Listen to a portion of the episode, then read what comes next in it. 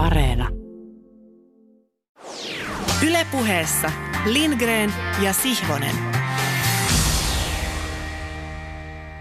Runsasluminen tervehdys Etelä-Suomesta. Hyvä urheilun ystävä ja tervetuloa mukaan tämän ohjelman järjestämälle urheilupuheen matkalle numero kaksi kalenterivuonna 2021. Pääsemme tällä kertaa sukeltamaan hienoon ja mielenkiintoiseen aiheeseen, jossa kättä lyövät todennäköisyyksien laskeminen, mallintaminen, matematiikka ja pallopeli, tietenkin jalkapallo, kun keskustelemme kirjainyhdistelmästä XG tai XG pieni X, iso G, eli tavallaan vastakohta sille yhdelle räppärille.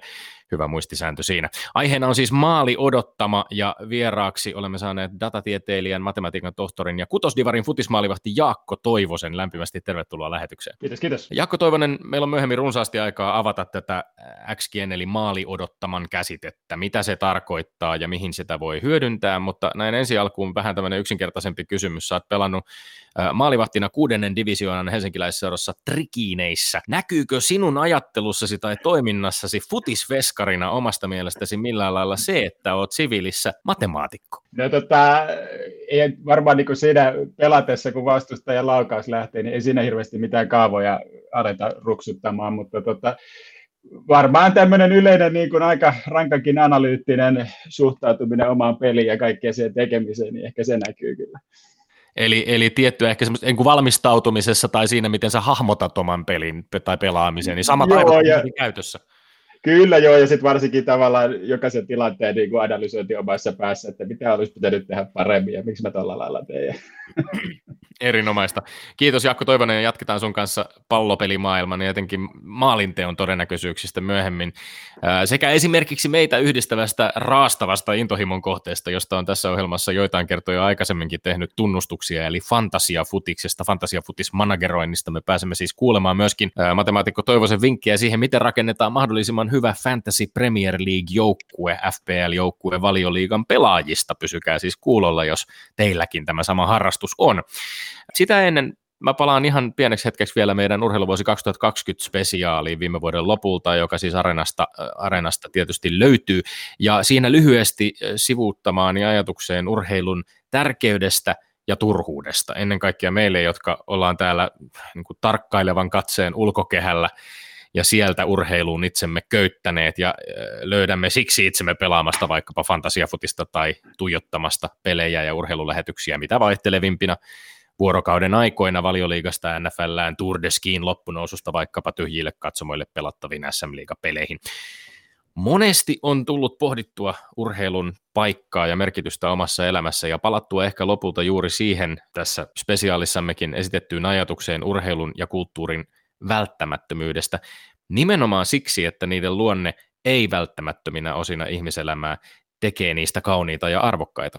Siksi, että ne tuottavat lisäarvoa, vaikka me pysyttäisiin aivan hyvin hengissä ilman niitä. Niihin heittäydytään kuin ne olisivat maailman tärkeimpiä asioita.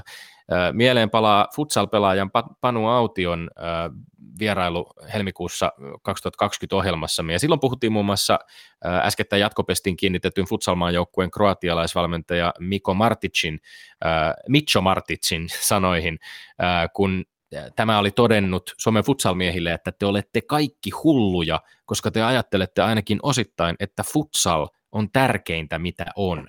No, pelaajien hulluus on yksi asia, mutta entäs sitten me urheiluhullu hullut? Epäilen, että jos urheiluhulluna hakee urheilulta vastauksia johonkin kovin paljon urheilua suurempaan, tulee kenties pettymään. Mä viittasin tässä spesiaalissa kirjailija Minna Salamiin, jonka aistien viisausteoksessa todetaan, että taide soveltuu todellisuuden selittämiseen, koska se vangitsee todellisuuden sisältäpäin. Ja tämä ajatus jäi silloin vähän kesken ja se jäi vähän leijumaan. Taide kyllä selittää, mutta miten urheilu onnistuu täyttämään tuon saman tehtävän, todellisuuden selittämisen. Soveltuuko urheilu todellisuuden selittämiseen? Minun tai Petterin tai Jaakon tai Lionel Messin tai Cristiano Ronaldon jakamassa arkitodellisuudessa ei välttämättä ihan kauhean paljon ole yhtäläisyyksiä. Mutta sitten samaan aikaan heti seuraavana ajatuksena tulee mieleen, että nämä draamat, pelien lainalaisuudet, ihmisen itsensä toteuttaminen, ilo, suru, luovuus, yhteistyön luonne kaikki ne riemuineen ja hankaluuksineen, onnekkaat pomput, musertavat vastoinkäymiset, solidaarisuus työtoverien kanssa, ristiriidat työnantajan kanssa, ehkäpä nämä meistä kaukaiset maailmatkin tarjoavat sitten kuitenkin meille yllättävän paljon samaistumispintaa. Näillä aatoksilla syöttö helsinkiläiseltä hämeenlinnalaisen urheilupähkäilijän suuntaan, sillä me olemme Lindgren ja Sihvonen ja me emme ole uuninpankolla torkkujia, mitä tulee urheilupuheeseen, enkä minä pidä itseäni urheilupuheen salvukukkona. Tulos jäisi melkein alapuolelle nollan, ellen pyyteettömästi ja itseäni säästämättä jatkaisi siitä, mihin viimeksi jäin, eli filosofi Tuomas Nevanlinnan urheiluymmärrykseen eräiltä osin, mitä hän ilmineeraa kentänvaltaajat teoksessa. En tiedä, tuleeko tästä sanaharkkaa edellisen alustajan kanssa, mutta muistutan vahvasti tulkinneeni Nevanlinnaa siten, että koska urheilun seuraamisen edellytys on eräänlainen mieletön mielekkyys, mikä voi säilyä vain, jos kenttä tai kaukalo tai rata tai muu on hetkeksi eristetty muusta maailmasta. Sopikin puoleltani päätellä, ettei urheilukentällä välttämättä tohdi vaikkapa polvistua poliittisen kannanoton merkkinä, koska siinä urheilun tapahtumapaikka ja urheilu olisi kosketuksessa maailman kanssa. Ja olisi suuri vaara, että ehto, mieletön mielekkyys särkyisi. Mieletön mielekkyys joka Nevallinnan mukaan syntyy muun muassa siitä, että katsoja kautta kannattaja kautta fani on eräänlaisen taikauskon vallassa ja varassa. Fani ei sinänsä luulottele, että hän voi television ääreltä vaikuttaa pelin kulkuun. Sen sijaan hän ovelassa päättelyssään ajattelee, että muut katsojat ajattelevat niin voivansa vaikuttaa ja ottavat pelin tosissaan. Hän itse ei ja se vapauttaa hänet seikkaan, josta Nevanlinna kirjoittaa, sitaatti, Taikauskossa on näitä monia mahdollisia nautinnon lähteitä. Se tuottaa paremmin tietämisen tyydytystä. Minä olen valistunut ja kärryillä, toisin kuin ne tyhmät, jotka ottavat nämä todesta. Opinut kuulija muistaa, miten olen tämän tästä ihmetellyt, mikä motivoi aikuisia ihmisiä katsomaan urheilua, laittamaan oman identiteettinsä narikkaan siksi aikaa ja unohtamaan kuten Mikko Salasuo kirjoittaa, oman itsensä kehittämisen projektin.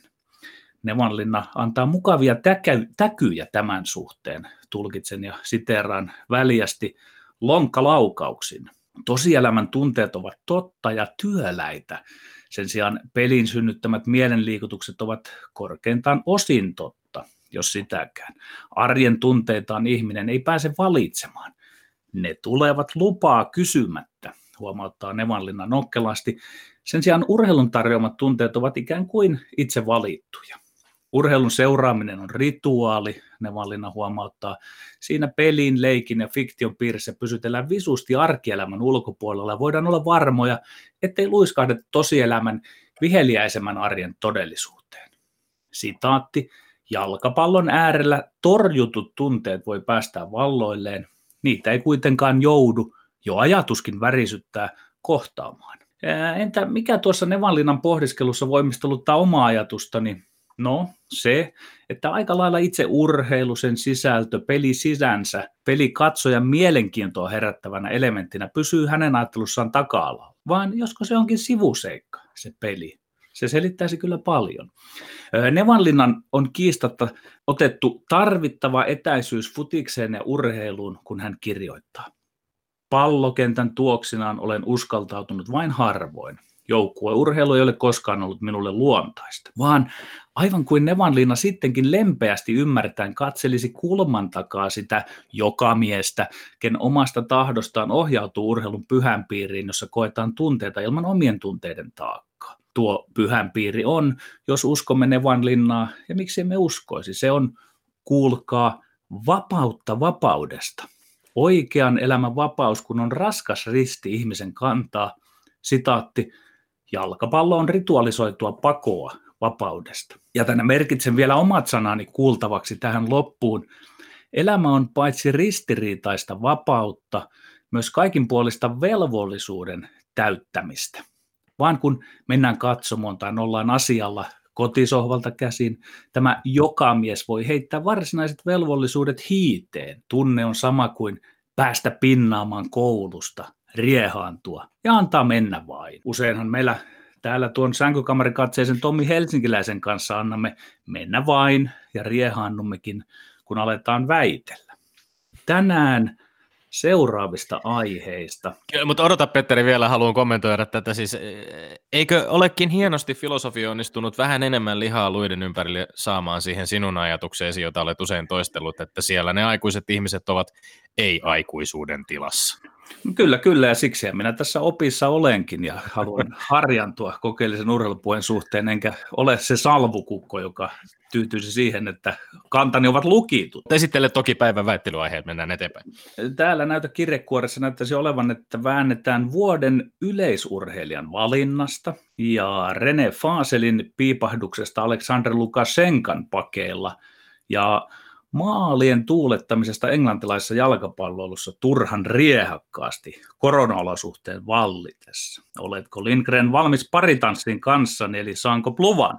Erittäin valmiina, erittäin valmiina. Ensimmäinen väite. Urheilutoimittajien liitto valitsi vuoden yleisurheilijaksi pikaaituri Annimari Kortteen ja Suomen urheiluliitto pituushyppäjä Christian Pullin. Menivätkö valinnat oikein, kyllä vai ei? Ei, molemmat valinnat eivät mielestäni menneet oikein, vaikka ajattelisi, ajat, ajattelisikin, että maamme yleisurheilijoiden kärki oli niin tasainen viime vuonna, että kuka tahansa kolmikosta, pulli, korte, Aaron Kangas olisi voinut tulla valituksi parhaaksi, niin en oikein ymmärrä sitä, että A, näiden kahden listan kärjessä on eri nimi, tai B, Annimari Kortteen valintaa etenkään ykköseksi. Kaikki kolme olivat maailmanlistan vitosia omissa lajeissaan, mutta tosiasia on se, että vain Kankaan ja kenties pullin tuloksella olisi aidosti kilpailtu jopa MM- tai olympiakisojen mitaleista finaalissa. Animari Korte oli suomalaisesta pika-aitojen selvä ykkönen viime vuonna, mutta hänen paras, kauden paras tuloksensa olisi ehkä niukin naukin riittänyt MM- tai olympiafinaaliin. Pullin pituuden SE 827 sekä Kankaan moukaritulos 7905, jossa olisi, jolla olisi otettu muun muassa Riossa olympiakultaa olivat mielestäni selvästi kuitenkin sinänsä tätä animarikortteen kovaa 1276 noteerausta kovempia tuloksia. Kyllä ne menivät aivan oikein. Oli oikein, että urheilutoimittajat valitsivat kortteen ja urheiluliitto pullin. Yhtä oikein olisi ollut, jos meni päinvastoin, urheilutoimittajat pullin ja urheiluliitto kortteen. Ja yhtä oikein, jos sekä urheilutoimittajat että urheiluliitto kortteen. Ja aivan yhtä oikein, jos sekä urheilutoimittajat että urheiluliitto olisivat valinneet pullin. Onneksi sentään eivät soittaneet tänne radioon ja kysyneet, kuka olisi pitänyt valita. Olisi valittu kuka tahansa. Joku jossain olisi parkunut, että väärin valittu. Ja milläs vertaat mies pituushyppäinen naispikaitun saatuksia 2020? Ei millään. Eihän sillä ole edes asetettu mitään mittaria, joten valinnat meni oikein suorastaan nappiin. Ja jos mä kiskasen vähän faktaa, Korte 12,76, hänen ennätyksensä on 12,72, eli 2020 ihan hyvä vetäys. Ja yleisurheilu, kansainvälisen yleisurheiluliiton taulukossa 1182 pistettä. Pulli Suomen ennätys 827 vuonna 2020, 1197 pistettä KV yleisurheiluliiton pistetaulukossa. Yksi makea voitto Sveitsin kisasta, jonka tulostaso oli vain kohtuullinen. Eli tasaista on, olemme makuasian äärellä. Eli siis sä toteat tässä, että millään mittareilla tätä ei oikeastaan voi vertailla, ja sitten sen jälkeen sä lähdet luettelemaan mittareita, joilla nimenomaan näitä päätöksiä on vertailtu. Niin, siis niitä voidaan vertailla silmä suuntaan antavasti, mutta sinä olet ymmärtänyt tämän väärin, tämä on ihan puhdasta matematiikkaa, että verrattaisiin jotain tulosta, ei. että miten sillä olisi pärjännyt Riossa. Tommi, hyvä ei, vaan tässä otetaan myös inhimillisiä näkökohtia huomioon, mikä laji on suosiossa ja niin edelleen. Tämä ei ole suoraa matematiikkaa jostain sinun taulukosta. Mun mielestä kuitenkin numeroiden valossa pyritään jonkinlaista objektiivista totuutta kohti, ja kun tarkastellaan viime kautta, yleisurheilukautta, miten poikkeuksellinen se oli, miten vähän sen aikana kilpailtiin, niin silloin mun mielestä tämä kriteeri nimenomaan, miten olisi pärjätty aiemmissa MM-finaaleissa tai olympiafinaaleissa, on, kertoo paljon siitä, että miten kovista tuloksista oli kyse ja kuka pitäisi valita. Niin, sinä tuot tällaista uutta kriteeri, kriteeristöä siihen, mutta ne, jotka ovat valintoja tehneet, eivät näin, ajattele näin yksiniittisesti. Sinä ajattelet näin, että Toinen väite. Kansainvälisen jääkiekkoliiton puheenjohtaja René Fasel tapasi kuluneella viikolla valko presidentti Aleksandr Lukashenkan lämpimissä merkeissä. Tulisiko Suomen ja muiden IHFn jäsenmaiden vaatia Lukashenkaa halailutta Faselia eroamaan puheenjohtajan paikalta, kyllä vai ei? Kyllä voi kyllä, toisinaan sitä oikein ilahtuu miten paljaaksi totuus jää kiistattoman kuvamateriaalin valossa. Kukaan kukaan jääkiekon tai demokratian ystävä ei voinut katsoa näitä kuvia Rene Faselista Lukashenkan lämpimässä karhunhalauksessa ja ajatella, että Tässä sitä tehdään tärkeää jääkiekkodiplomatiaa.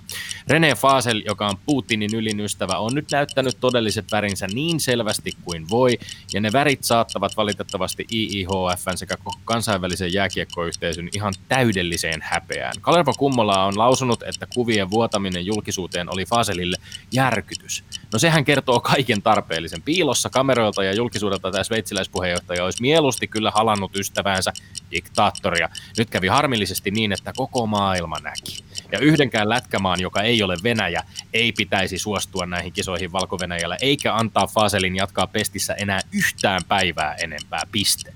Ei, eihän nämä asiat ole mitään sillä tavalla äkkipikaisia, että jokin lämpimissä merkeissä halaamisinen mennyt kohtaaminen olisi syytä vaatia Faselin eroa.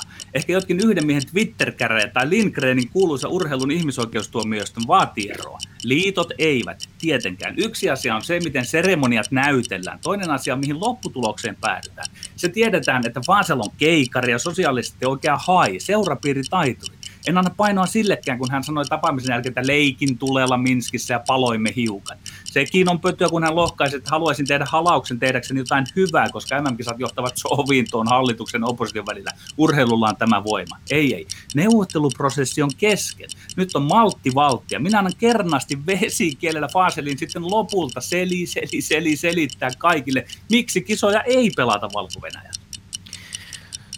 Mä pahoittelen pientä kumahdusta, Petteri. Mulla mennä semmoinen mikrofonin nurin, kun sä selität noita sun argumentteja. Mä, siis jokin lämmin seremonia ei pidä antaa vaikuttaa siihen, että vaadittaisiin eroa. Mi- mitä oikeasti pitää tapahtua? Mitä René Faselin pitää tehdä, jotta nähtäisiin, että hänellä ei ole todellakaan minkäänlaisia puhtaita jauhoja pusseissa, vaan enemmänkin nimenomaan tämä jatkuva veljeily diktaattorien kanssa. Kysyitkö minulta? No hänen Kysy. pitää tehdä, kysy, minä vastaan. Hänen pitää tehdä juuri se, minkä hän tulee tehtämään, että kisoja ei viedä sille valko niin minä en anna tämmöiselle halailulle mitään painoa.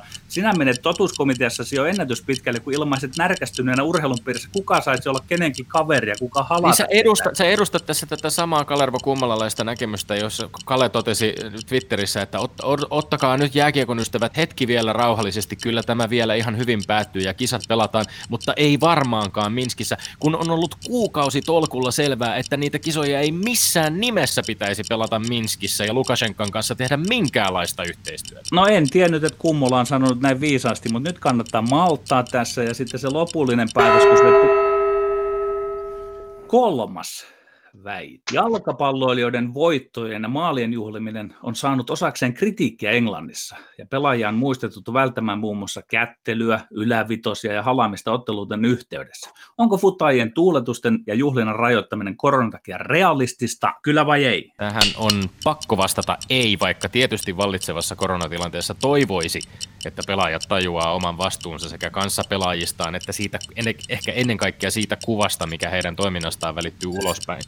Kun koronan jälkeen pelejä jatkettiin Euroopan kentillä, niin aluksi pelaajat osasivat hillitä itseään, tyytyivät tuuletuksiin ilman lähikontaktia, mutta hyvin pian tästä lipsuttiin takaisin taas nykyiseen linjaan ja tavallaan ihan tavalliseen meininkiin. Tämä todistaa valitettavasti, että esimerkiksi maalien myötä purkautuva pelaajan ja joukkueen riemu on sellaista sorttia, ettei sitä oikein pysty kontrolloimaan. Se kuuluu sen luonteeseen. Toisaalta jos sitä haluttaisiin aidosti kontrolloida, niin silloinhan pelaajia uhattaisiin vaikkapa sakoilla tai muilla sanktioilla, mikäli he sitten halailevat toisiaan maalien jälkeen. Mun mielestä tällaiseen ei ole järkeä lähteä.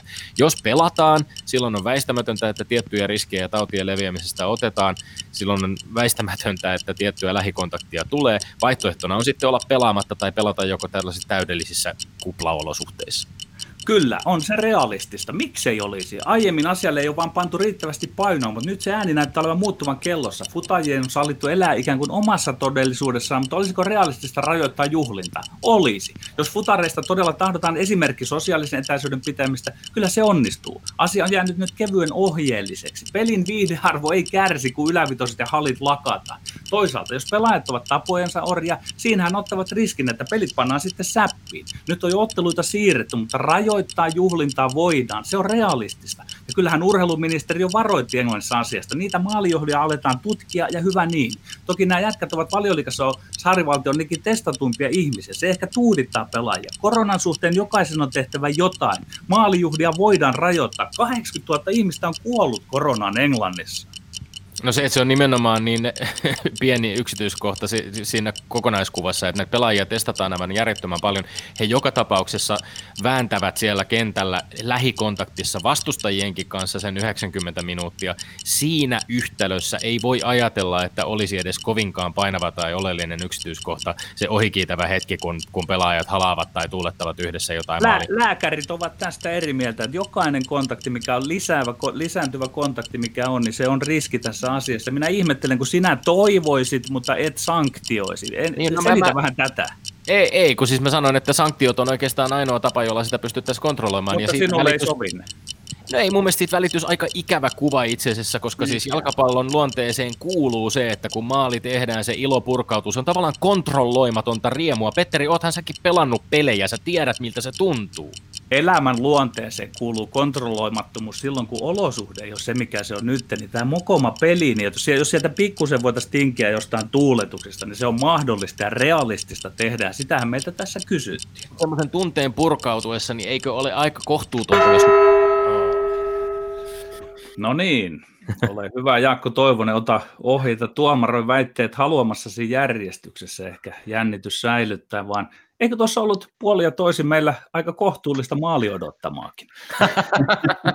Tota, aika hyvää kyllä tämmöistä sadan säiläilyä täytyy myöntää. Voidaan lähteä ihan tässä järjestyksessä vähän perkaa tätä. Ensimmäisessä kysymyksessä minusta aika hyvin tuota, sanotaan molemmat esitti niin puolia kyllä ehkä Tommi olisi voinut tavallaan vähän selvemmin, kun hänellä oli tämä ei-kanta, niin tuoda sitten niin kuin esiin, että mikä se vaihtoehtoiset sitten niin kuin olisi ollut, että kenelle se olisi kannattanut myöntää, se on ehkä vahvempi argumentti. Toisaalta oli sitten tota, hyvä tämä ehkä semmoinen vastaisku Petterin, joka ensin tavallaan minusta otti hyvän tämmöisen niin kuin, ä, aseman, että, että joka tapauksessa lähdetään tämmöinen niin makuasia, ja että, että, niin kuin, että, että, miten sitä voisi mitata, ja sitten kuitenkin olet käymään näitä mittareita läpi, mihin sitten tota, Tommi hyvin iski, iski väliin, ja tota, sanoisin, että tämä oli aika tämmöinen 50-60, mutta ehkä nyt tämä tämmöinen niin kuin Tommin vastaisku tässä, niin, niin väittelyteknisesti annan hänelle tästä pisteen.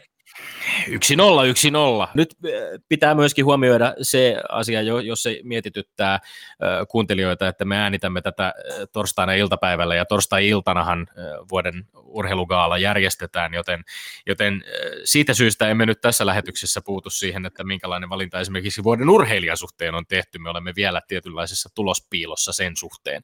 Kyllä mä sen on valmis allekirjoittamaan, Petteri, minkä esitit myöskin, että kyse on totta kai pitkälti makuasioista. Ja ehkä se positiivinen puoli, mikä tässä oli, että, että oli aika niin kuin objektiivisilla mittareillakin tarkasteltuna kolme aika tasavahvaa ehdokasta kuitenkin, josta tämä vuoden yleisorjailija voitiin valita. Ja mikä parasta, tuomari muistutti minua mojovasti siitä, että so, sotkeudun oman näppäryyteen, niin kun yritin ajaa kaksilla rattailla ikään kuin. Ja muistan, kun joskus tästä väiteltiin ja pysyin vain tuossa ikään kuin tuossa ensimmäisessä argumentissa, niin sillä pärjäsin. Ja nyt ajattelin tuoda jotain tähän lisää, niin Kaisa Mäkäräinen mieltyi aikoinaan siihen minun yksiniittiseen. On sillä norsun muisti. Kaisa Mäkäräisen vierailustakin on aikaa kuitenkin jo pari vuotta, eikö alkut? Mahtavaa, hyvä, mutta menemme eteenpäin. Menemmekö kakkoseen vai kolmoseen sen jälkeen? No käydään tämä kakkonen. Tota, siinä sanoisin, että tota, taas semmoista niin kuin molemmat on ihan hyviä, hyviä niin kuin huomioita eteen. Ehkä taas nyt sitten tässä kohti Petterillä oli aika hyvä tota, tämmöinen vähän niin kuin aggressiivisestikin välillä keskeytti tota, ja, ja otti aika hyvin tämmöisen, että esitti niin kuin kysymyksen ja sitten vastasi siihen saman tien itse vähän niin kuin petasit itsellesi tämän näin, että skötte ja maali siitä Petterin nimi ja pisteet tästä näin siihen laaviin. Ai, kyllä, yksi kyllä. yksi. Faasel Lukashenka. Aika kovasanaisesti kuitenkin urheilumediassa tätä on kommentoitu. Uh, urheilutoimittaja Paasi Yle Urheilun sivuilla muun muassa omassa kolumnissaan kommentissaan, Petteri, en tiedä satutko näkemään, niin totesi, että oksennusta nousi suuhun, kun näki näitä kuvia. Meillä ei kuitenkaan kumpikaan käyttänyt oksennusargumentteja tästä väitellessä, mutta, mutta onhan tämä siis on mielenkiintoinen saaka kyllä tämä jatkuva ja e, pohdinta ja pähkäily siitä, että mitä kansainvälinen jääkiekkoliitto tulee tekemään. Ja ehkä se niin kuin oma ihmetykseni siinä ennen kaikkea liittyy, ja tiedä mitä mieltä sä Petteri tästä oot, liittyy nimenomaan siihen, että eikö niin kuin IIHFn kannaltakin olisi jotenkin imagomielessä parempi, että, että tästä niin kuin suoraselkäisesti olisi, olisi tehty päätökset jo aika kauan sitten sen sijaan, että vitkutellaan ja, ja käydään tapaamassa Lukashenkaa ja annetaan Lukashenkalle tavallaan se mahdollisuus. Tämähän Faselhan tavallaan joutui Lukashenkan PR-tempauksen uhriksi tässä, tässä halauksessa ja siinä, että kamerat oli otettu paikalle ja näytettiin, että he ovat hyvää pataa keskenään. Pitkälti olen tuosta samaa mieltä kanssasi ja sitten pahaa pelkään, että on jollain lailla sen Venäjän jääkiekkoliiton takana ja silloin kun asiat on Venäjän jääkiekkoliiton takana, niin ne on vähän korkeammallakin vielä siitä sitten, että se on se ainut, mikä tässä niin kuin hirvittää. Temaatikon analyyttisella otteella menemme siis viimeiseen kysymykseen. Mitäs ajatuksia tästä? Ehkä tässä kohti nyt sitten aletaan liittyä tähän niin kuin jalkapallon suuntaan, niin sitten ikään kuin omatkin mielipiteet on vaikeampi pitää tästä erossa. Tässä tota, Tommi aloitti ehkä heti pikkasen niin kuin silleen antoi vähän niin kuin jo siimaa siihen toiseen suuntaan, mutta sitten alkoi aika hyvin tikittämään kyllä näitä niin kuin tota syitä, perusteluita. Kuitenkin ehkä kokisin, että tässä Petterillä oli niin kuin vaikeampi positio, otti aika hyvin niin kuin tilannetta haltuun. Lääkäri kommentti oli aika painava vastaisku, ja, ja sanotaan, että tässäkin taisi olla vähän sellaista, että iskit sinne sellaisia ovelia pikkuiskuja väliin, loppujen lopuksi sanoisin, että tämä on nyt ihan niin kuin hiuskarvan varassa kummin päin tämän laittaisin. Ehkä just ja just kallistuisin sinne Petterin suuntaan. Ai, ai, ai, ai. Onko tämä totta? On. Raivokkaat, raivokkaat tuuletukset. Siinä to, onneksi, onneksi tämä ei ole joukkuepeli ja kukaan ei tullut halailemaan sinua tuon, tuon tuuletuksen yhteydessä. Minä olisin nyt ansainnut kyllä semmoisen halailun, mutta, mutta, mutta. ei äh. auta. Eli kauden kokonaistilanne on nyt jäsen Sihvoselle oli 10-8, nyt on 11-8.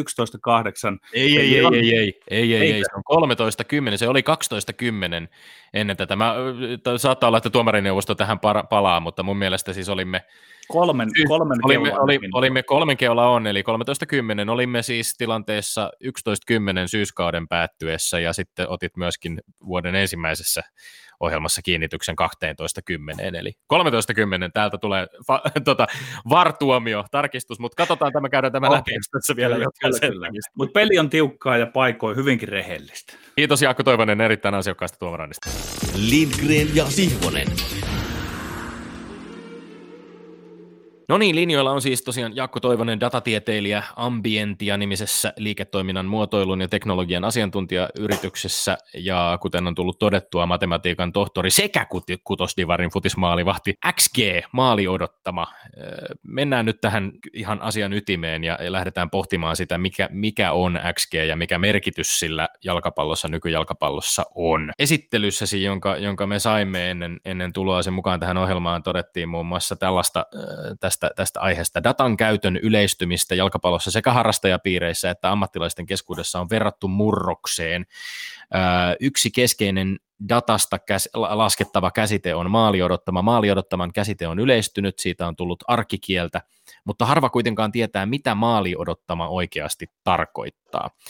No, lähdetään selvittämään, mitä maali odottama oikeasti tarkoittaa, mutta ihan aluksi, niin kerrotko Jaakko Toivonen, että mitä kaikkia jalkapallossa tarkoitetaan, kun puhutaan datasta? Joo, no tota, nykypäivänä siis kerätään aivan tai sanotaan, että on firmoja, jotka kerää aivan niin kuin järkyttävän määrän dataa. Siis se lähtee, sanotaan, että ihan niin kuin yksittäisistä laukauksista voidaan kerätään tietoa, mistä se laukaus on lähtenyt, mistä kulmasta niin kuin maalin suhteen, missä lähimmät pelaajat on ollut, oliko se syöt, niin kuin laukaus jonkun läpisuoten jälkeen, onko se tehty jalalla vai päällä. Sitten tota, tavallaan tämmöistä niin kuin eventtidataa on niin kuin per, kerätty jo jonkin aikaa aika paljon, missä tavallaan jokainen suoritus siellä kentällä, jokainen syöttö, jokainen kuljetus, tällaiset niin kuin merkitään ylös. Sitten tota, viime aikoina vielä niin kuin erityisesti alkanut tulee tämmöistä niin, kuin, niin sanottua tracking-dataa alettu kerävä, missä niin kuin, sulla on jokaisen pelaajan sijainti jokaisella pelin hetkellä tiedossa, ja siitä sitten saadaan jo aikamoisia datasetteja kasaan kyllä. Ja tässä on käytössä esimerkiksi erilaisia apuvälineitä, tietysti mitä nykyteknologia on myöskin mahdollistanut sitten, että tätä dataa tulee Joo, eli siinä voi sitten olla tosiaan, että pelaajilla on vaikka jossain siellä housun lahkeessa tai missä lienee jotain tunnistinta, jonka perusteella sitten myös ilmeisesti on ymmärtänyt ihan konenäköön pohjautuenkin niin kuin videokuvasta pystytään sitä nykyään tekemään. Seuraava kysymys sitten luonnollisesti on, että, että mihin sitä dataa hyödynnetään, kuka sitä hyödyntää ja, ja mikä, sen, mikä sen datan merkitys on. Sinä olet matemaatikko ja sulla on, on tietysti niin kuin omia kiinnostuksen kohteita siinä, että mitä tämä, mitä tämä data, mitä näistä pelitapahtumista kerätyt tiedot kertovat tästä pelistä nimeltä jalkapallo. Jos liuutaan pikkuhiljaa kohti sitä maali odottaman käsitettä, mutta voit toki niin kuin muutenkin puhua siitä niin kuin muusta, muusta aineistosta ja, ja siitä, että miten sitä hyödynnetään, mutta e, tämä on kuitenkin niin kuin suhteellisen tuore trendi jalkapallossa, eikö niin? Että, että tätä, tätä tota, tavallaan näistä pelitapahtumista kerättyä tietoa hyödynnetään monella tavalla.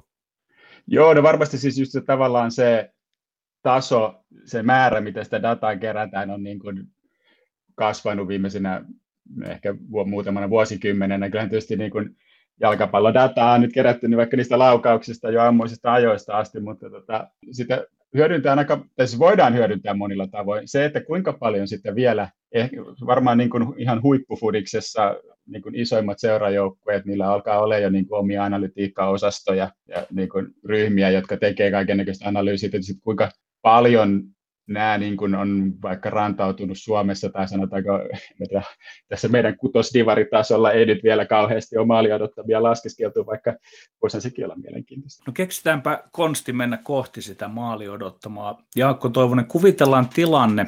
Sinä olet jalkapallojoukkueen innokas tilasto kautta datavalmentaja, ynnä vaikkapa videovalmentaja ja niin edelleen. Minä olen saman joukkueen hieman vanhoillinen päävalmentaja. Pidämme taustatiimin palaveria, jossa suunnitellaan tulevaa kautta. Millä argumenteilla ja puheenvuorolla myisit minulle? Kuvitellaan, että olisin se vanhan liiton jäärä. Sen, että jatkossa joukkueemme harjoittelua, pelitapaa, pelaamista edistetään, seurataan maaliodottoman perusteella ja tiimoilta sanoisin, että se meni niin nyt hyvinkin asian ytimeen. Eli, eli jos vähän voi niin peruuttaa vielä taaksepäin, että tavallaan, että miten tämä tämmöinen datanörttiys, tämä niin kuin tieto, jota tässä niin kuin tämän datan kautta voidaan saada, miten se saadaan käytännössä jalkautettua. Tietysti nyt lähtökohtaisesti tämä on aika hankala tilanne, jos se, jos se päävalmentaja on kovinkin vanhoillinen nihkeä. Sanotaan, että tässä on niin oikeastaan aika montakin puolta.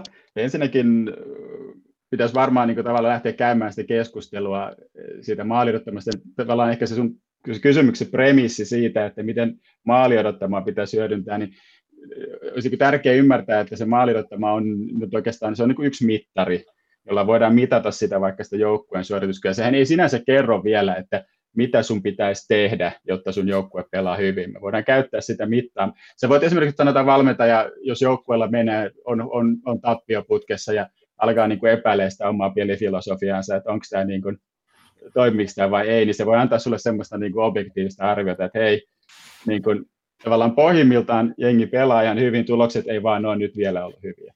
Ää, mitä sitten tulee siihen, että se, miten niin tämmöinen analytiikka pitäisi ehkä sitten seurajoukkuetasolla esimerkiksi tuoda, mä lähtisin ehkä ensimmäisenä sen sijaan, että mentäisiin tuohon niin kuin pelianalyysiin, niin oikeastaan hyppäisin pelaajien rekrytointiin.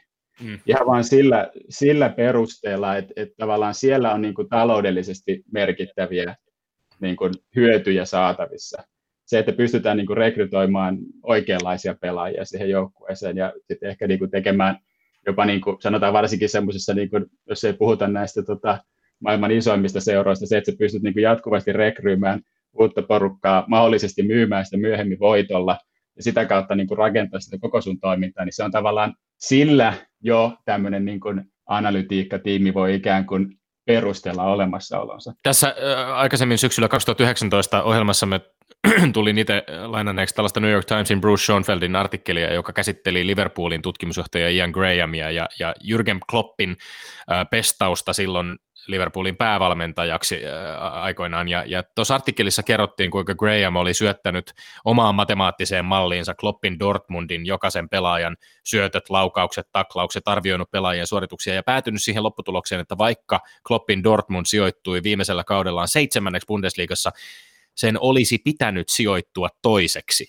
Eli, eli johtopäätös tästä oli siis, että Kloppin viimeisellä kaudella Dortmund oli uskomattoman epäonninen jalkapallojoukkue. Tästä on myöskin, myöskin tietysti niin kuin puhuttu, kun puhutaan, puhutaan näistä maali odottamasta ja puhutaan tästä muista, muista tilastoista, joita, joita syötetään matemaattisiin malleihin ja, ja arvioidaan pelitilanteita. Ja sitten niitä verrataan tavallaan siihen, että mitä on lopulta kentällä kuitenkin käynyt. Eikö tässä ole vähän semmoinen vaara myöskin, että, että se, onko, meneekö se sitten niin jossitteluksi, että, että, että, että olisi ollut joku semmoinen vaihtoehtoinen todellisuus, jossa Dortmund ei olisi ollut epäonninen ja olisi voittanut enemmän otteluita. Onko sellaisen jossitteluun tarvetta? Joo, no, tota, toi on just tavallaan se hyvä pointti, että tietysti niin kuin, maali odottamaan, maali odottamaan, se kertoo jotain siitä niin kuin, joukkueen suorituskyvystä, mutta siis jos katsotaan yksittäisiä otteluita, niin ne on ne maalit, mitkä ratkaisee, ei, se, ei siitä niin kuin päästä mihinkään, että, että sillä x voita. Mutta tosiaan, että se on sitten enemmän pitkässä syöksessä, joo, tässä Dortmundin tapauksessa, niin nyt jos olisi jotain rinnakkaisuniversumi vaihtoehtoja, niin siellä varmaan jossain rinnakkaisuniversumissa Dortmund on ollut kakkonen tai voittanut mestaruuden. Mutta se ehkä tavallaan on hyvä, niin kuin, mä en tiedä, onko se tavallaan tuonut vähän niin kuin säröä tämän maali odottamisen ymmärtämisen, että se niin kuin mielletään, että, että, että se jotenkin niin epävalidoisi jonkun ottelun tulosta. Että, et, et, et, et, niin kuin, mutta et, se, se on tavallaan aika intuitiivinenkin niin käsite. Kyllähän se on ihan tavallaan hyvin jokapäiväinen tapahtuma Fudiksessa, että toinen joukkue painaa koko ottelun päälle ja sitten toinen käy 89 minuutilla pukkaamassa kulmasta maalin ja voittaa. Niin on se niin kuin intuitista, että tämä toinen joukkue niin kuin olisi varmaan voittanut, jos tämä peli pelataan kymmenen kertaa, niin näillä maalipaikoilla ehkä voinut sen useammin voittaa, mutta nyt kävi näin.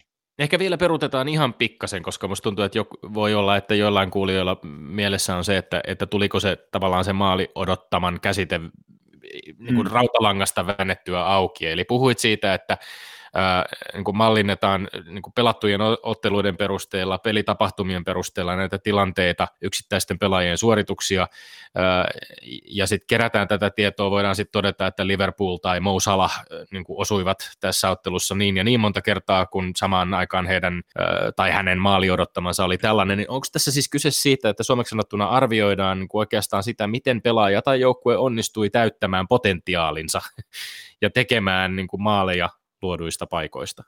Joo, no se on sitten, kun tavallaan aletaan vertaamaan sitä maali odottamaan niin toteutuneisiin malleihin. Se mm. maali odottama itsessään se on, se on tilastollinen malli, joka antaa sulle todennäköisyysarvion kullekin suoritetun laukauksille, millä todennäköisyydellä tämä laukaus olisi pitänyt johtaa maaliin. Onko se universaali malli vai onko siinä vaihtelua sen suhteen, että kuka esimerkiksi tätä dataa kerää tai syöttää Joo, siis kyllä, tämä on tietysti niitä niin kuin, maali, odottama malleja niin paljon kuin niitä tekijöitäkin, että tietysti niin kuin ensinnäkin riippuu siitä, että minkälainen datasetti sulla on käytössä, se voi asettaa rajoituksia siihen, että minkälainen niin kuin siitä sun mallista tulee. Esimerkiksi jos siinä sanotaan, että sulla on sellainen datasetti käytössä, missä ei ole tietoa pelaajien sijoittumisesta, se on maalivahdin sijoittumisesta laukaisuhetkelle, niin silloin tavallaan sellainen tilanne, jossa joku pääsee maalivahti on lähtenyt ottelun lopussa heilumaan tuonne tappioasemassa tuonne rankkarille rajalle ja toinen joukkue pääsee sieltä yksin läpi ja pistää jostain kolmesta kympistä tyhjiin, niin tietysti se maali odottama olisi aika iso, mutta jos se sun malli ei tiedä, missä se maalivahti on, niin se antaa sille hyvin pienen arvo. Et, et se on niin yksi asia. Sitten toinen, että on niin erilaisia menetelmiä, miten sitä voidaan tehdä. Et, et, et, kyllä niitä on monenlaisia. Oletettavasti nyt niin kuin parempien mallien pitäisi suurin piirtein päätyä saman suuruisiin vastauksiin, mutta ei siinä semmoista niin kuin ehdotonta oikeaa lukemaa ole olemassa. Ne on vain kaikki hyviä approksimaatioita No, mä heitän tähän väliin kommentin, että Jukka Jalonenhan oli siitä kuuluisa aina, että hän, oliko sinun käsitteesi epävalidioi. Hän tavallaan tuli tehneeksi sen monet tappiot sanottamalla, että tilastot osoittaa, että oli maalipaikkoja enemmän. Okei, siinä ei ollut vielä sitä maaliodottaman arvoa, mutta jos mä ehkä vielä yritän sinne kammeta sinne valmentajan näkökulmaan ja voit tietysti Jaakko Toivonen veskarina miettiä sitä kautta, mutta myös matematiikkona, että voidaanko ajatella niin, että siitä maali odottamasta, että pitäisikö siitä lähteä peruuttaa niin kuin taaksepäin, katsotaan maalipaikkojen määrät ja laadut, että mitä on tapahtunut sitä ennen tai jäänyt tapahtumatta mm. pelissä. Vai pitäisikö katsoa toiseen suuntaan ikään kuin hyökkäys hyökkäykseltä, mikä johtaa maalipaikkaan ja maali odottamaan ja miksi, ja mikä hyökkäys ei johda ja miksi. Ja onko tuossa katsonnassa, kun mä ajattelen, että on välttämätöntä jompaan kumpaan suuntaan mennä, ehkä molempia. Onko maali odottama katsomassa lähinnä se etu, että lätkässä on esimerkiksi 150-200 hyökkäystä per joukkue, mutta ehkä vain 10-15 maalipaikkaa, ja futiksessa ei edes liki tuota, että onko se maali odottama etu, että pääsee ikään kuin vähän niin kuin vähemmällä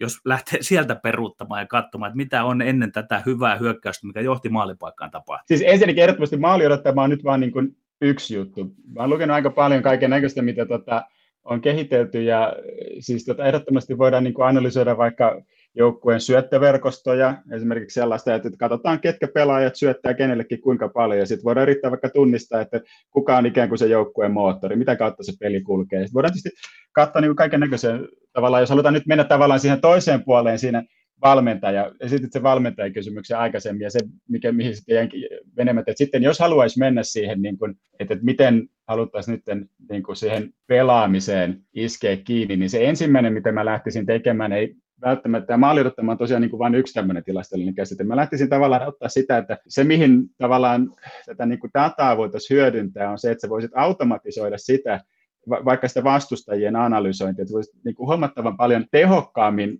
tavallaan niin kuin tehdä semmoisen perusanalyysin sun vastustajan, mitä muodostelmia ne pelaa, mitä kautta ne hyökkää, minkä, minkä tyylistä peliä ne pelaa, ketkä on ne niin kuin tärkeimmät niiden niin kuin vaikka hyökkäyksen yksilöt, mitä ne tekee tota, erikoistilanteessa. Tämmöisiä niin kuin, tavallaan tietopaketteja voitaisiin tuottaa huomattavan paljon. Niin kuin, nyt, nyt jos siellä niin kuin, videovalmentajat ruuvaa niitä niin kuin tuntitolkulla niitä videoita, niin siitä voisi niin kuin, ison palan tavallaan siitä tiedosta, mikä sinne kerrytetään, niin, niin kuin, napata paljon nopeammin, jolloin niille valmentajille olisi paljon enemmän aikaa tehdä sitä, niin kuin, semmoista, sitä niiden ydinjuttua, tavallaan sitä, mistä niin kuin eniten saadaan sitä arvoa irti. Miten sitten tulee tuohon, niin kuin mä sanoin, että, että siis maaliodottama on nyt vaan, niin kuin, se on nyt tavallaan yksi asia, mikä on ehkä noussut enemmän tapetille. Se on ehkä jollain tavalla, niin kuin, no en tiedä onko se intuitiivinen käsite, mutta siis semmoinen kuitenkin niin kuin, hyödyllinen yksi numero, jolla voidaan niin kuin vaikka ottelua tai joukkuetta arvioida. Mutta sitten tota, esimerkiksi tämä maaliodottama, minkälaisia ongelmia siinä voi olla? Voi olla esimerkiksi se, että, että jos sulla on joukkue on niin kuin saanut tuotua palloa paljon hyviin paikkoihin, mutta sitten on jäänyt se laukaus puuttumaan. Niin maali odottama mallihan, että niin kuin, se ei huomioi, se huomioi vain ne laukaukset. Nyt sä voit niin kuin esimerkiksi rakentaa malleja, jotka laskee maali odottamaan kaiken muun sen datan pohjalta, paitsi niiden laukausten, joka tavallaan sitten niin kuvaa sitä, että, että, miten hyvin se joukko on niin saanut vaikka palloa toimitettua vaarallisiin alueisiin ja näin päin pois. Tosiaan olisi niin kuin ihan hyvä painottaa sitä, että, että se maalidottama on vain niin yksi juttu, ja siitä niin kuin datasta, mitä on, niin sitä saa paljon muutakin irti. Maaliodottamassa on kyse todennäköisyyksistä ja sitä hyödynnetään myöskin esimerkiksi urheilun vedonlyönnin välineenä ja, ja mietityttää edelleen, että onko tämä, onko tämä merkittävämpi asia tavallaan esimerkiksi jalkapallossa niin kuin viihdepuolella tai siellä niin kuin ulkopuolella peliä seura- seuraaville tahoille. Puhuit siitä, että kyllä niin kuin rekrytoinnin välineenä sitä voidaan hyödyntämään, mutta onko realistista ajatella, että kun valmentajat ja pelaajat ymmärtävät tai näkevät, että, että tällaisia tilanteita on ollut, nämä ja nämä asiat ovat vaikuttaneet siihen todennäköisyyteen, että pallo menee maaliin, että he myöskin alkaisivat konkreettisesti käyttää, purkaa näitä joko onnistumisia tai epäonnistumisia tietyillä osa-alueilla ja ehkä niin kuin ottamaan myöskin vahvemmin tätä osaksi valmennusta. Onko tätä kenties jo nyt tapahtunut oman näkemyksesi mukaan? No varmaan joo, niin kuin uskoisin, että, että, että kyllä, mutta mä veikkaan, että se on vielä aika pientä, varsinkin sanotaan niin kuin Suomessa, niin kuin en, en, en tiedä tarkkaan, kun en nyt ole näissä ammattijoukkueiden parissa pyörinyt, mutta tota, kyllä se tavallaan se, mikä tässä niin kuin on se mahdollisuus on se, että tuodaan sitä niin kuin relevanttia tietoa niiden valmentajien niin kuin hyödynnettäväksi. Se on niin kuin yksi työkalu työkalupakkiin. Ja, ja sitten se on niin kuin lopulta siinä valmentajien ammattitaitoa, niin kuin miten se... No sitten se on tavallaan se niin kuin dialogia, että toisaalta niin kuin tilastotieteilijän tai matemaatikon niin kuin tehtävä olisi tavallaan tuoda sitä näkemystä ja käydä sitä niin kuin, saada sitä tietoa sinne vietyä ja sitten varmasti siinä on niin kuin tosiaan sitä dialogia täytyy käydä niin kuin yhdessä, että toisaalta tällaisia niin kuin havaintoja on tehty kerta valmentajalle, toista valmentajalle saattaisi niin kuin olla heti paljon sellaisia näkemyksiä, että hei, että tämä on niin kuin semmoinen asia, mitä mä haluaisin implementoida, niin kuin vaikka pelifilosofia, että miten tämä voitaisiin vaikka mitata tämän niin kuin onnistumista tai, tai muuta tällaista, että, että siinä voisi olla semmoista takaisinkytkentääkin. Jaakko Toivonen, esimerkiksi Lionel Messi ja Cristiano Ronaldo, hyvin erityyppisiä pelaajia.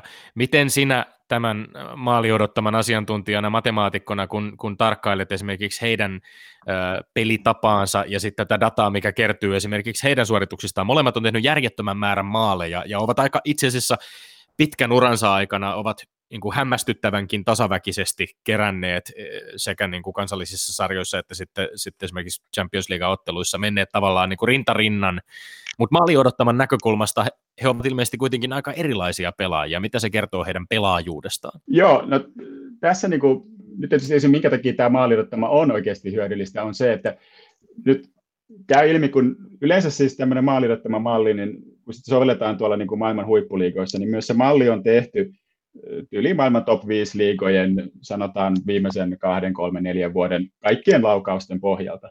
Melko hyvin mä, mätsää sen kanssa, mitä niin kuin pitkässä juoksussa, jos, jos sä pystyt tuottamaan tietyn määrän maali odottamaan, niin pitkässä juoksussa sun niin kuin tekemien maalienkin määrä mätsää melko hyvin sen maali odottaman kanssa. Ja tämä pätee niin kuin yllättävän että Ronaldo on nyt äh, erittäin hyvä esimerkki siitä, että vaikka hän on siis aivan jumalainen maalinsylkiä, niin ei se ole mitenkään erityisesti niin kuin, ollut ikään kuin parempi kuin hänen maali odottamansa, vaan hän on siis nimenomaan niin kuin semmoinen maali odottaman kerääjä hirmu, hän vaan tuottaa sitä maali odottamaa.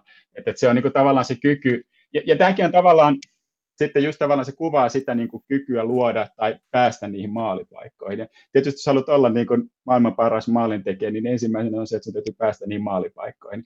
Ja mitä parempia, niin sitä enemmän sä teet maaleja. Ja sitä se maali kuvaa.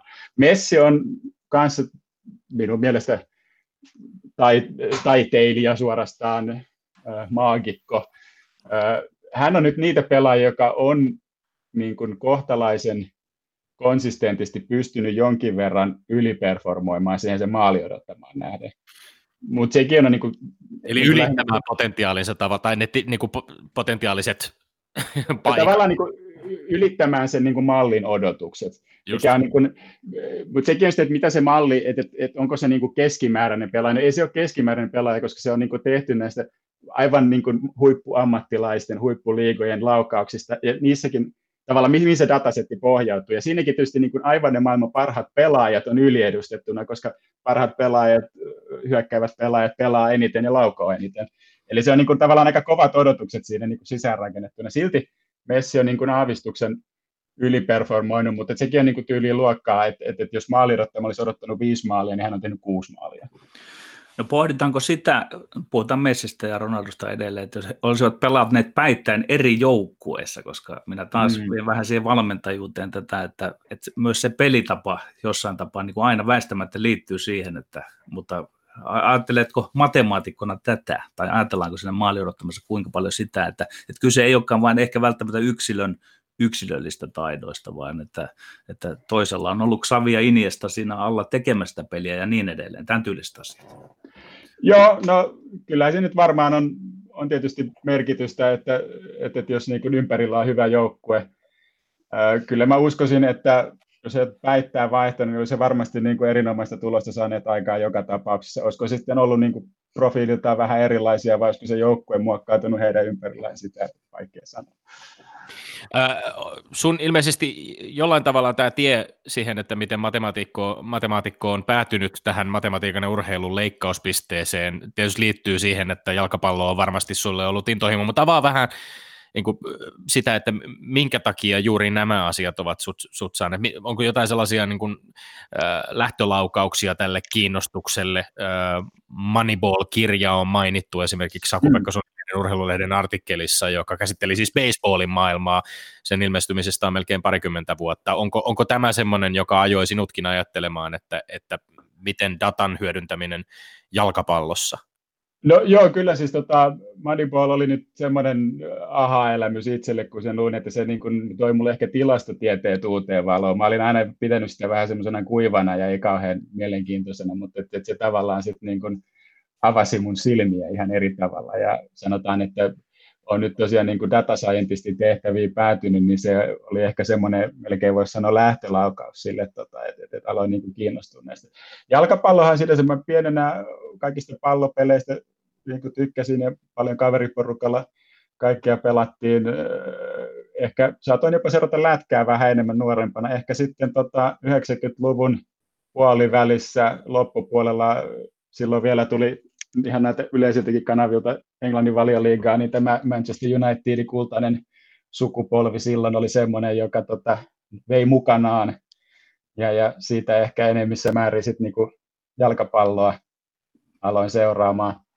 Mm, ehkä sitten miten tämä matematiikan, ää, tilastotieteen näiden yhdistyminen urheiluun, niin sanotaan, että mulla niin matematiikan opintojen aikana jossain vaiheessa valkeni, että, että sitten kuitenkin se semmoinen matematiikka matematiikan vuoksi ei sit ehkä ollut se mun juttu, vaan just se niin kuin soveltaminen johonkin konkreettiseen. Siinä tavallaan niin kuin se, se on niin kuin tosi mielenkiintoista. No sun kaltaiselle datanörtille varmaan voisi olla siis tilausta ihan jalkapallon huipputasollakin. Onko ollut ajatusta hyödyntää tätä asiantuntemusta jollain tavalla myöskin konkreettisesti seuratoiminnassa, kenties Suomen ulkopuolellakin? Niin, no siis kyllä sinänsä niin kuin kiinnostaa aihe. Ehkä mulla niin tämä tämmöinen ura, asiat on niin kuin, mä olen vähän niin kuin mennyt. Mä olen ehkä aina laitettu, niin kauan kun teet sellaisia asioita, mitkä kiinnostaa, niin sä päädyt hyviin juttuihin. Ja, ja on sinänsä niin kuin ihan tyytyväinen, missä on nyt ja data science tavallaan tekeminen on, on, on niin kuin se, mikä mua kiinnostaa. Sitten tietysti, jos siihen päälle vielä niin kuin saataisiin tavallaan aihealueeksi tämmöinen niin jalkapallo, jossa sitä sovelletaan, niin sehän olisi tietysti ihan unelmahomma. Me, me on pakko rajata tässä vielä tästä loppu, loppupuolella hetki keskustelulle tästä jalkapallomanageroinnista, fantasia-jalkapallomanageroinnista. Tosiaan on tullut todettu, että pelaat samaa mm. futisfantasia- ja jalkapallo, jalkapalloliigaa kuin minäkin, eli FPL Fantasy Premier League-nimistä peliä, jossa siis kuka tahansa voi valita itselleen 11 pelaajasta, neljästä vaihtomiehestä koostuvan 15-henkisen kuvitteellisen valioliigajoukkueen, jonka pelaajat voivat siis olla mistä tahansa seurasta, kuitenkin niin, että enintään kolme pelaajaa kokoonpanossa edustaa samaa seuraa. Pelaajille on olemassa sitten pelipaikkakohtainen pisteytys, jonka perusteella heidän suorituksiaan kunkin pelikierroksen omissa otteluissa arvotetaan, ja näihin pisteisiin vaikuttavat muun muassa peliaika, syötöt, maalit, nollapelit, varoitukset, monet muut kriteerit. Ja lopulta sitten oman fantasiajoukkueen pisteissä kilpaillaan joko koko maailman rankingissa tai esim. oman kaveriporukan kanssa kasatussa yks, yksityisessä liigassa. Nyt jos me verrataan meitä kahta tässä, niin mun hmm. omat kriteerit pelaajavalinnoille, ne on hyvin pitkälti fiilispohjaiset, ehkä omaan fanitukseen perustuvat, myöskin sitten semmoiseen ehkä futispodcastien kuunteluun, yritän totta kai pysyä kartalla siitä, että mikä joukkue on vireessä, ketkä pelaajat ovat vireessä. Öö, mutta minä olen tällä hetkellä esimerkiksi noin siellä jossain puolentoista miljoonan parhaan joukossa maailmanlaajuisesti, ilmeisesti noin seitsemästä kahdeksasta miljoonasta pelin harrastajasta, kun taas sinun managerointisi on, on saamieni tietojeni mukaan vienyt sinut toistaiseksi sinne jonnekin noin parhaan parin sadan tuhannen kärkijoukkoon, mikä on jo erittäin kova suoritus. Avaa vähän sitä, että minkälaisilla valinnoilla ja, ja ehkä minkälaisella pistesaldollakin tuollainen sijoitus on irronnut. Millä kriteereillä sinä valitset joukkueeseesi pelaajia?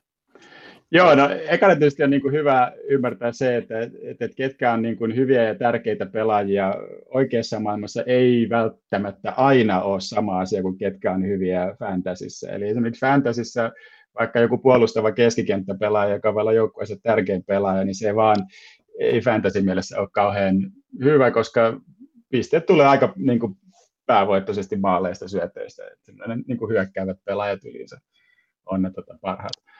Miten nyt sitten tulee tota, joukkueen kasaamiseen, niin no, sä haluat valita ne pelaajat, jotka tuottaa eniten pisteitä, ei siinä sen ihmeempää. Se, mikä se tavallaan, missä se haaste tulee, on se, että kun sulla on rajattu budjetti, niin sä et vaan voi napata niitä kaikkia pelaajia. Ja siinä kohti sitten sit tavallaan täytyy yrittää löytää semmoinen hyvä balanssi, missä sulla on toisaalta ne parhaat pelaajat ja sitten budjetin rajoissa pyrit niinku täyttämään sitä rosteria sellaisilla niinku hyvillä niinku value pelaajilla, jotka tavallaan niin kuin, tuottaa paljon pisteitä hintaan nähden. Tämä oli hyvä täsmennys, eli siinä on tietty rahasumma, jota voi käyttää, ja sitten tietysti siinä myöskin pelaajien arvo liikkuu koko ajan kauden edetessä, eli jos nyt vaikkapa seitsemällä miljoonalla nappaa Dominic Calvert-Lewinin kauden alussa ja Dominic Calvert-Lewin tekee paljon maaleja, niin sitten muutama viikko myöhemmin hänen arvonsa voikin olla jo 7,5 miljoonaa, jolloin hänestä ei myöskään sitten ehkä kannata siinä vaiheessa enää luopua, vaikka tulisikin muutama hiljaisempi mm. viikko. Miten, miten aktiivista vaihtopolitiikkaa tai pelaajien vaihtamista ja tällaista sinun pelisysteemissä harjoitat? No, siis sillä tavalla yritän olla kohtaisen konservatiivinen, että, että koska niistä sä voit sen yhden vaihdon tehdä joka peliviikko ilmaiseksi, mutta sen jälkeen alkaa tulee pistemenetyksiä ja se yleensä nyrkkisääntönä ei niin kuin, ole kauhean kannattavaa ottaa niitä, niitä, tota, niitä miinuspisteitä. Nyt sitten toi, mitä sä mainitsit, on sinänsä niin kuin hyvä, hyvä pointti, että välillä sun täytyy ehkä sitten katsoa, että no, nyt toi kaveri teki hattutempun ja sen arvo varmaan on tulossa pompsahtaa, että jos mä nyt teen nämä muuvit, niin mä voin ottaa vähän negaa, että mä ei ikään kuin tuohon junaan mukaan. Muuten se menee. Mutta minä haluan vielä nyt kuulla, että mikä on se, Jaakko, se sinun kilpailuetusi verrattuna Tommiin? Missä arvelet sen olevan? Koska, koska jotain, sanoisinko nyt matemaattista siinä täytyy olla, että, että sinä olet siellä keulilla. Tommilla ei ole intohimosta kiinni tämä, ehkä osaamisesta, mutta miten? No tämä on ollut itse asiassa nyt hauska tota, itselle semmoinen, niin kuin miten mä oon ihan tota, siis kehittänyt omaa ammattitaitoa, niin sillä, että mä joitain vuosia sitten pongasin, että siis tällä fantasilla on tämmöinen niin sanottu avoin rajapinta, josta saa ne kaikki fantasin datat itselleen helposti. Ja sen jälkeen mä oon alkanut tavallaan niin kuin harjoittamaan toisaalta niin kuin ohjelmointi, tämmöisen Python ohjelmointikielen, niin kuin sen opettelua on tehnyt ihan tavallaan sillä fantasy-datan kanssa leikkiä ja erilaisia niin kuin ihan tavallaan vaikka erilaisia koneoppimismenetelmiä on niin kuin harjoitellut tota, sen tämän rakkaan datasetin kanssa. Nyt sitten mä oon myöhemmin, tota, kun nyt sitten tästä maaliodottamasta, sitäkin alkaa olla sellaisia julkisia lähteitä, joissa niin kuin on saatavilla tätä maaliodottamaa dataa. Ja se, mitä mä nyt olen sitten tehnyt, on, on tavallaan yhdistänyt näitä, näitä tietoja sillä tavalla, että pystyy arvioimaan just sitä, että kun nyt yksi kaveri teki hattutempu, niin onko se oikeasti kuinka hyvä. Ja sä voit käyttää sitä maaliodottamaa, varsinkin kauden alussa siitä on sinänsä hyötyä siinä pelaajien arvioinnissa siitä, että kuinka hyviä ne oikeasti on. Että et, et oliko toi nyt vaan niin kuin vai tuleeko se jatkuu. Mahtavaa. Tämä cliffhanger jättää varmaan monen fantasy-harrastajan, FPL-harrastajan myöskin miettimään, että mistä minä nyt onnistun sitten saamaan haalimaan lisää tietoa omaan joukkueen kasaamiseen. Lämmin kiitos vierailusta Jaakko Toivonen. Kiitos paljon, tämä oli tosi hauskaa. Ja sitten Tommi Lindgrenin maineikkaat urheiluterveiset. Korjan Ponnen 16-vuotias korkeushyppäjä Jere Nyström, poikkeuksellisen rohkea nuori urheilijaisikuva, joka on omalla persoonallaan rikkonut sukupuolirajoja ja näyttänyt, että jos poika tykkää meikata ja lakata kynsiä ja laittaa glitteriä kisoihin, niin se ei estä myöskään dominoimasta oman ikäluokan korkeushyppykisoja kenties jopa päinvastoin. Nyström oli myös tämän vuoden urheilugaalassa ehdolla vuoden esikuvaksi, kun tämä lähetys tulee ulos. Tiedetään, osuuko valinta häneen, mutta minun kirjoissani Jere Nyström on jo nyt voittaja. Me olemme Lindgren ja Sihvonen, pysykää tyylikkäänä ja pysykää terveinä. Voidetta rakoon ja ruuvi kiinni. Ylepuheessa Lindgren ja Sihvonen.